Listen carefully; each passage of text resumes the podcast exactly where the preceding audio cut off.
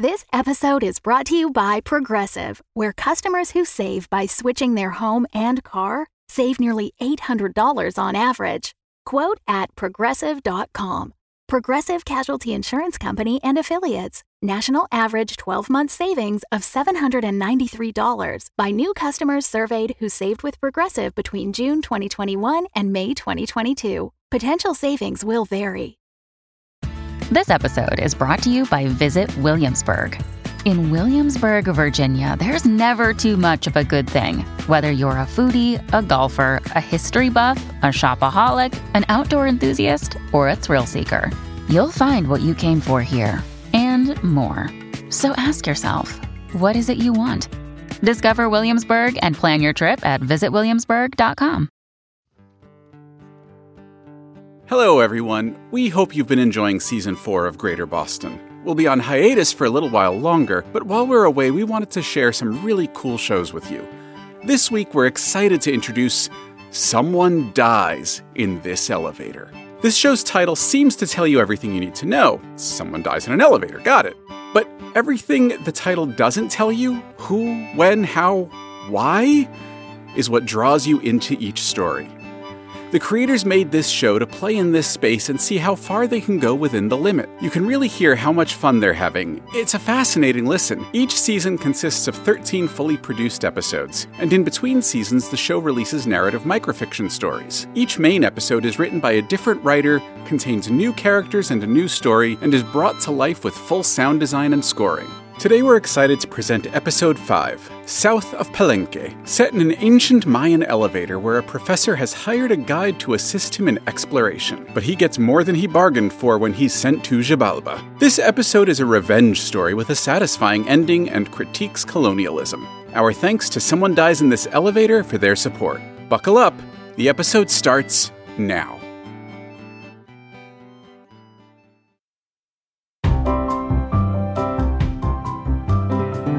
This episode of Someone Dies in This Elevator is rated PG 13. A warning to please take care of yourself. This episode contains racism in academia, the consequences of genocidal colonization, and death in an elevator. Please read the show notes for more information.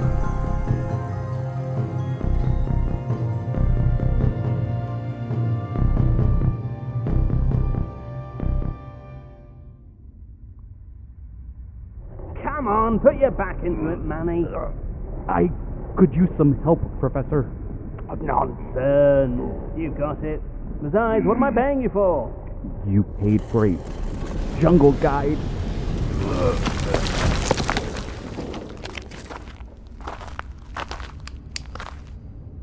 I, um. I. I can't believe it. This is remarkable. No, no, you're welcome. It was my pleasure. Do you realize what this is? No, but I'm sure you're about to. If I'm correct, and I believe I am, hmm, the floor of the structure seems to be made of sapodilla wood. You've got quite the eye, Professor. But this much sapodilla places the construction of this structure sometime before the switch to inkwood. This must have been built prior to the late classic period, Meaning? meaning this structure is likely. Oh, Manny. Come on, best guess.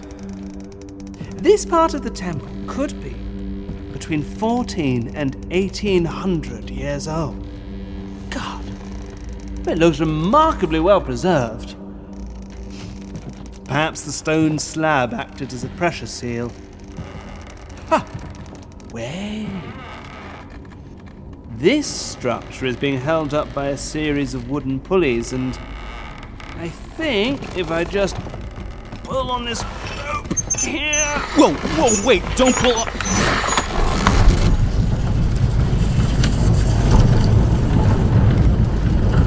Now do you understand, Manny? We're in an elevator! An ancient Mayan elevator. You can't be serious. Oh, I am. And given that stone slab we just moved, We. no one has set foot on this elevator for over a millennium. Uh, millennia? Is this safe? It's hard to say. But when has progress ever been made without taking a few risks? Hand me your torch. What? Your uh, flashlight. Hand it over. All right, here. There seems to be something in the walls. Embedded in the limestone. It's catching the light. Do you see? Pyrite. Huh? It's pyrite. The Mayan people placed it in their tunnels to make them sparkle. Like there were stars in the darkness below the ground. It's fitting. Fool's gold for a foolish sentiment. I thought you would have known that. Being a professor and all that. That reminds me. What are you a professor of again? Uh, my focus, you could say, is lost civilizations. Forgotten peoples. Forgotten people. Yes. You might have read my work in National Geographic. I had a piece published recently on Uxmal. Uh huh. So, what brought you to Mexico? the Mayan, of course. Right. of course. The walls of the um, tunnel seem to be adorned with pictographs. You can read those? What do they say? Now, I could be wrong. I don't have my notes with me, but. Don't leave me hanging. Well, it seems to be a depiction of a descent of sorts. And here, the word mirror, their symbol for portal, perhaps into Xibalba, uh, the underworld. What about there? Those shapes, what do they say? Outsider, perhaps? Foreigner. No, no, that's not quite right. An individual looking from the outside in. Well, observer, perhaps. And this glyph. Is that Lord? Ah, hmm, ah, yes, of course. It must be about Hernan Cortez. The outsider, the Lord from across the sea.